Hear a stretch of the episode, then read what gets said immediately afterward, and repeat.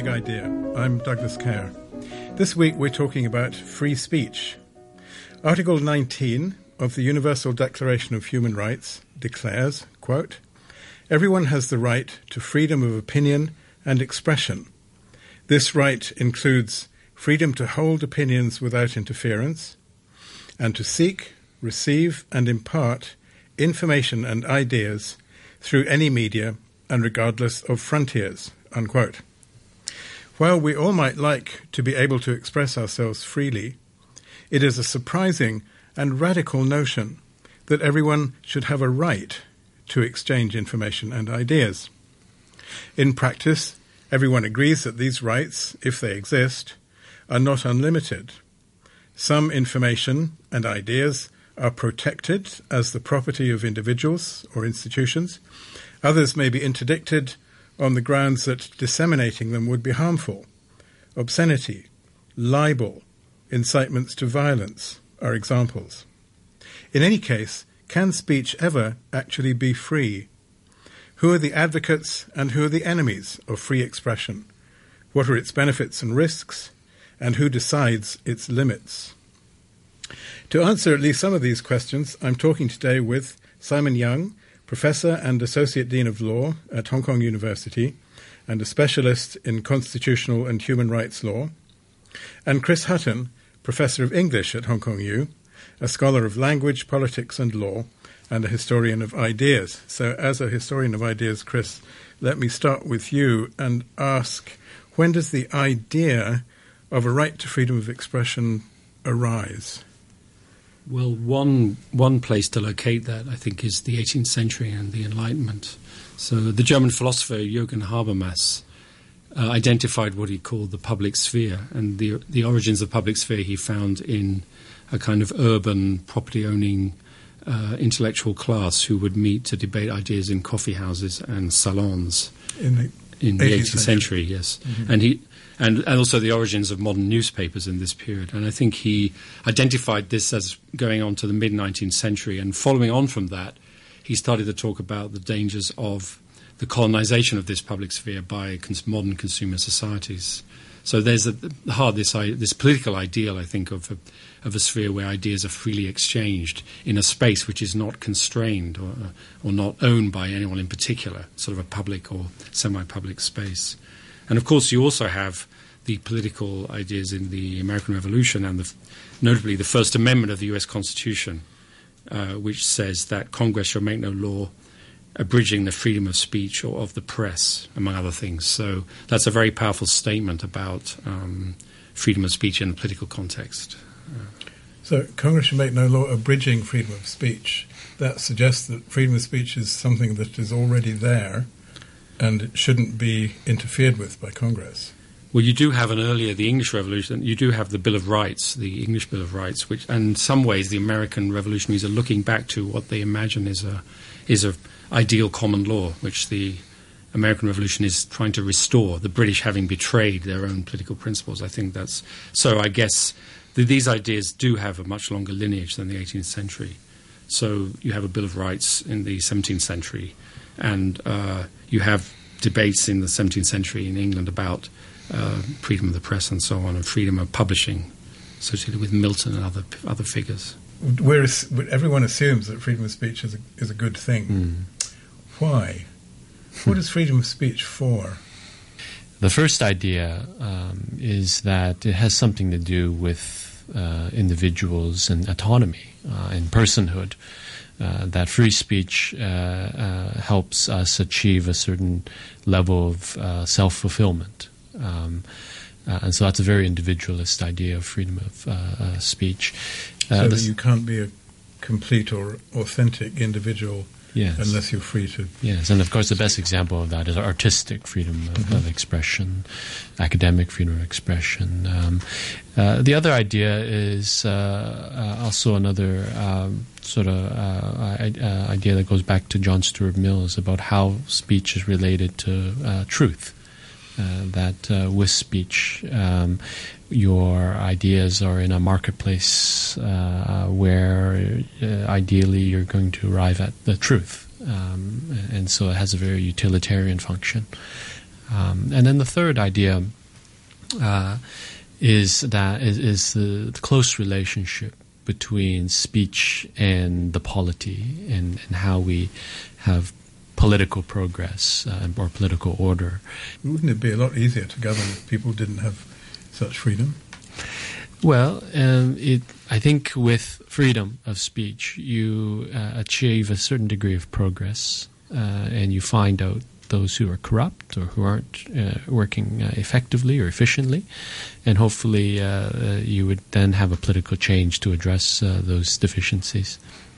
Okay, so going back to what Simon said about um, the second foundation of freedom of speech, this notion of truth the Mill's idea is that truth cannot emerge unless there's a proper opportunity for debate, for people to disagree and argue about it. Um, that assumes that truth isn't something that's, that we know already. Truth isn't something that's given and absolute.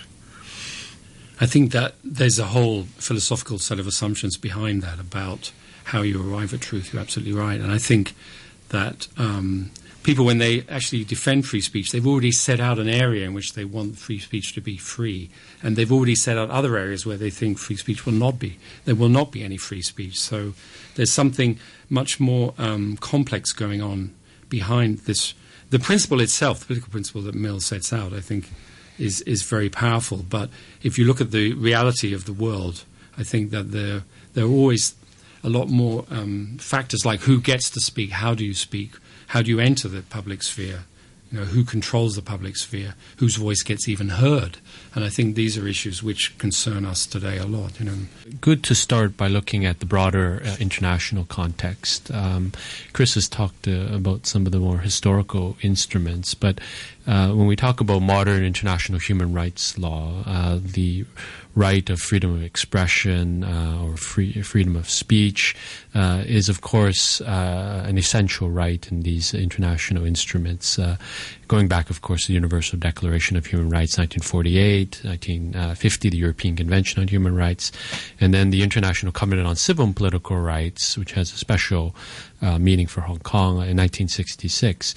And so in Hong Kong, our two constitutional instruments, of course, both protect uh, freedom of expression. Our Hong Kong Bill of Rights, uh, which came into force in 1991, uh, which is uh, copied pretty much word for word from the, the International Covenant on Civil and Political Rights. Article 16 of our Bill of Rights uh, provides that everyone shall have the right to hold opinions uh, without interference. That's the uh, freedom of opinion.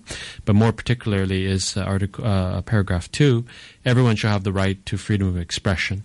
Uh, this right shall include freedom to seek, receive, and impart information.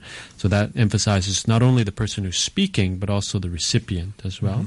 Mm-hmm. Um, and ideas of all kinds, regardless of frontiers. so this is coming directly from the Universal Declaration. that's right, but it, it, provides a bit more detail, particularly paragraph three, which is uh, quite important. Um, either orally or in writing or in print or in form of art. So this is very important because it emphasizes that it's not just the content of speech that is protected, but also the uh, the method uh, by which spree, uh, speech is is expressed. Because when you look at the uh, covenant uh, on civil and political rights, uh, there are rights that are provided uh, in the in there that do not uh, expressly come with restriction clauses.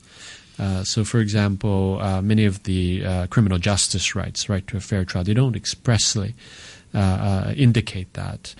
but here is a right where it was felt that it had to be indicated as well, and so, um, but it's in accordance with a principle of legality that we restrict rights. It's not sort of willy nilly whenever the government likes to uh, restrict mm-hmm. the rights that, that they can be restricted. And so there's emphasis on the restrictions having to be provided by law, being necessary. And, and there are seven grounds, and only seven grounds, on which you can limit uh, freedom of expression. I mean, are we talk, we're not no longer talking about Hong Kong's laws. We're talking about a, a, a broader interpretation of what freedom of speech is and where the limits are? Well, they are in the uh, international covenant, so uh, they are captured in this, uh, okay. you know, uh, international treaty, uh, and we have domesticated it. So we've actually uh, incorporated into Hong Kong domestic law. Thank you. So yeah. the international covenant is a uh, an instrument agreed. Is it a United Nations? That's right, an international treaty. Right. Um, per- perhaps the most well-known international human rights treaty. And so, in Article 16, uh, uh, paragraph three, uh, there's reference to respect for the rights of others, uh, respect for the reputation of others. So, uh, laws against sort of defamation and libel, uh, protection of national security, uh, protection of public order, and then there's a word in brackets, uh, a French word, ordre public, uh, which I, needs to be highlighted. That would be a separate ground because it's a broader notion than just public order, um, and uh, public health, uh, and and public morals. Uh, so uh, decency laws, I would uh, uh, expect is what is com- contemplated there. We were talking earlier about this, about the issue of flag burning, and I think this is a very interesting case because what is speech? Well, the definition of speech. So the US has a 1989 um, Supreme Court decision, Johnson, where five to four, the Supreme Court declared that burning the national flag was constitutionally defend, um, protected expressive conduct. So it's a very close vote and a very divisive issue in the US. And in Hong Kong, we have a case in 1999 where the Court of Final Appeal said that actually you were not allowed to burn the national or the SAR flag or to damage them or to and so on. And one of the grounds was this ordre public, which you mentioned. And another one is that you can make the same point in a different way. That is, the mode of expression can be restricted in this case because you can make the same kinds of statements in other ways, which I rather doubt actually, because burning the flag is such an emotive issue that in a way you can't make the same kind of powerful statement another way. I think. But But it's curious, isn't it, that this, what we would, we would consider in common sense terms to be an action, actually is interpreted as, as an utterance. Yes, I mean the US has a lot of interesting case law about what counts because the moment something is speech, then it gets all these constitutional protections. So the boundary between speech and action becomes extremely important.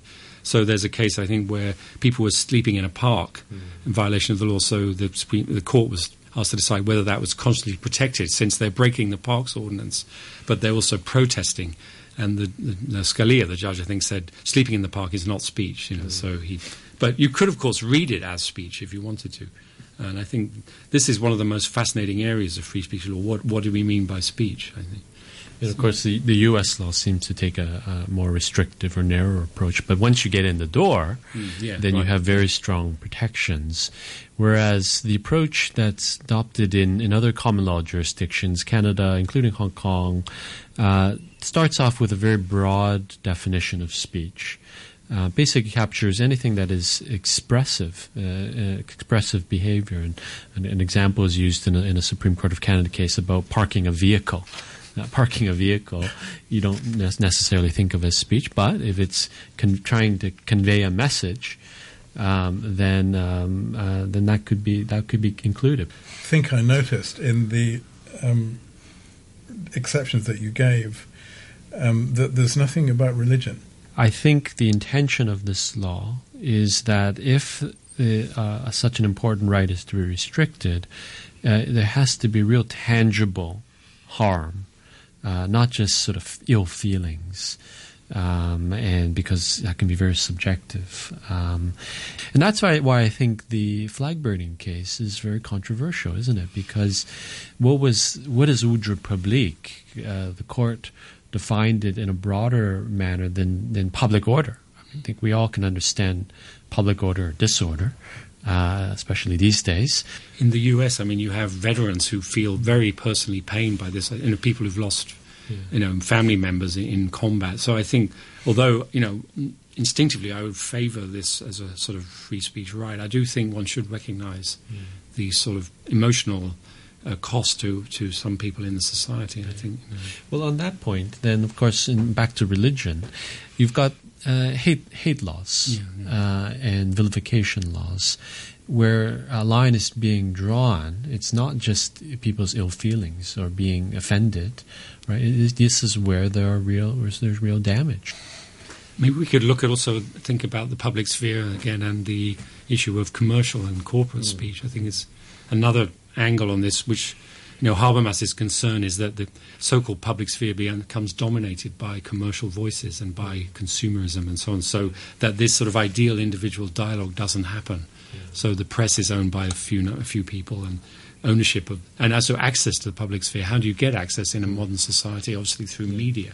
So I think there's there are in, there are very difficult issues there for, for modern societies about ownership of media and so on.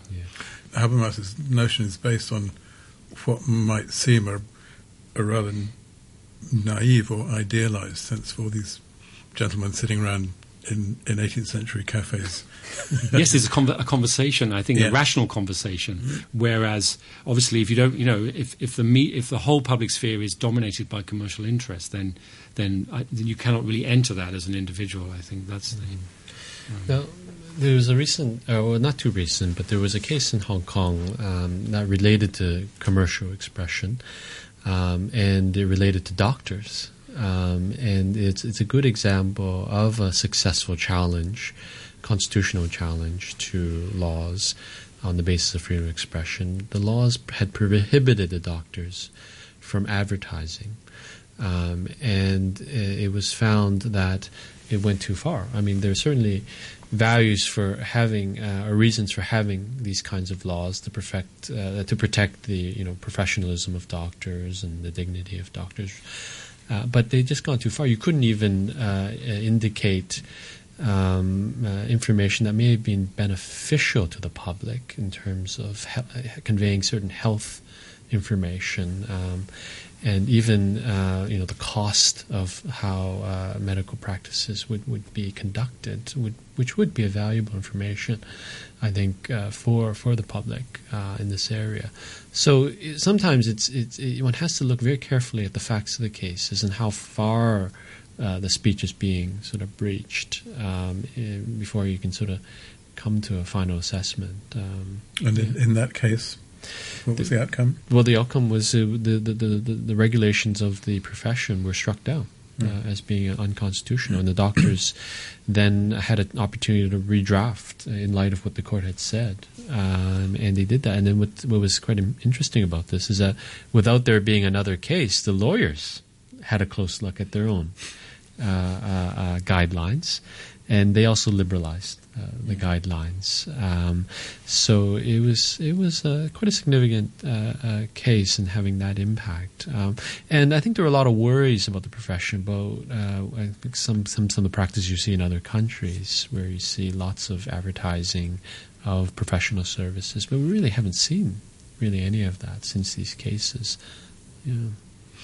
Um, okay, we started talking about the professions. Let's have a go at academic freedom. uh, Chris, the basis of academic freedom. Well, the, um, the basis of academic freedom, I guess, is the autonomy of universities institutionally and their, the understanding of their social role. Universities are also meant to be places for unpopular ideas and difficult ideas and challenging ideas. And the classroom is meant to be such a place, I think, so where we don't just go with the flow and we challenge our students and and so on and inform society. I think one of the problems that have been raised is whether universities, in their sort of managerial turn, have have um, sort of undermined academic freedom. You know, and, and, and one of the issues is peer review. I think peer review, peer review of, of people's writings, because peer review is supposed to be a kind of impartial sort of assessment of your work by someone in your field. But of course, You, you better just explain this. So, Yeah. when, if you want to publish something, yes, it, it's going to get assessed by by people in the field. And as we know, if you know academics, of course, this mythical impartial assessor.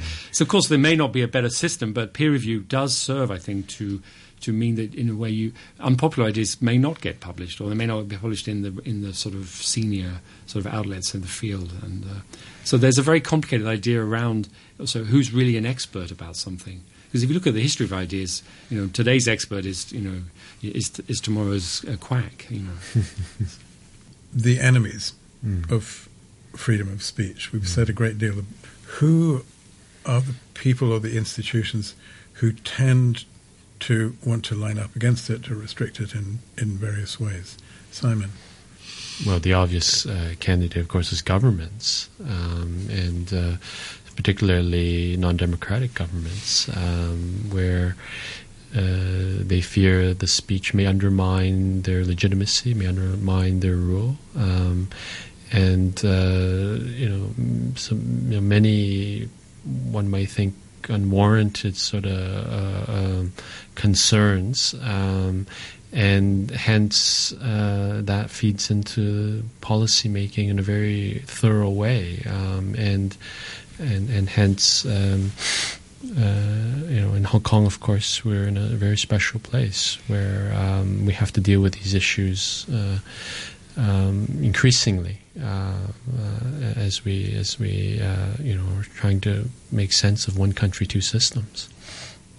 I mean, related to that is also large corporations often mm. use various parts of the law to prevent discussion of, of their products, but also own ownership of media. I think. I mean, some countries restrict ownership of media to you know by nationality to I think the US to a certain extent. But one of the issues in Hong Kong is who actually owns all these media and who are they. Mm. I think so. I think this has become very apparent in the sort of um, in the uh, debates about the public sphere in Hong Kong. So, uh, is, does Hong Kong have a free press, or mm. how free yeah, is Hong Kong? My press? next question. Yes. so, what's the answer? Does well, Hong Kong have a free press? I think Hong Kong has a relatively free press. I mean, I think there's there's a you know on some issues it's very free. On other issues, it, you know, maybe more policy related to the mainland. There may be there may be pressure on journalists or the use of pressure on advertisers in Hong Kong. So I think uh, you know, Apple Daily is obviously a mm. standout in the sense that it takes a very strong line against the mainland government and its, its policies in Hong Kong. So, obviously, who advertises in Apple Daily is, mm. is also a, a, factor. You know, I think, of course, in Hong Kong, the distinguishing uh, feature uh, when compared to the mainland is, is the free internet and access to the internet. That makes a great uh, difference uh, here in how we uh, receive information uh, and obtain information. Um, and so, while there may be these issues with these big media companies, but you know, people, ordinary people, can still find out what's going on through the internet or, or convey that information. Yes, I think I do think this is a free society, and I think we shouldn't exaggerate the sort of mm. the lack of freedom of speech. But I, I think there's something which we'll be looking at, you know, over the next ten or fifteen years, how this develops. But I do, I do feel that the universities, you know, operate mm. largely freely in Hong Kong, at least in my experience and uh, I don't feel any pressure on myself or in the university to take a particular line on any particular issue. Yeah. yeah. I, I, it's quite easy to see how societies cease to be free, how they, they mm. lose freedom of mm. speech and the other freedoms that go with, and freedom of to hold opinion is something we haven't even talked about, but mm. that could go as well. Curious to think about how societies become free uh, it, it's easy to to go down the slope, but more difficult to go up it. There are a lot of slippery slope arguments about you know you give up this an incremental loss of freedom, and I, I think um, historically uh, what we think of as modern uh, freedom, political freedoms, have been gained by by violent violent revolutions. I think mm. which have then become liberalized. I mean, if you think of the French Revolution, with with some of it, you know, it became rather became tyrannical, became autocratic. But ultimately, this is a breach in a sort of feudal order, which you could argue led to a kind of a sense of the rule of law and modern freedoms. So I think. Uh, there is, you know, it's a very complex and messy history. I don't think there's any simple, you know, uh, and rarely do is um, basic political freedoms get given, you know, by governments.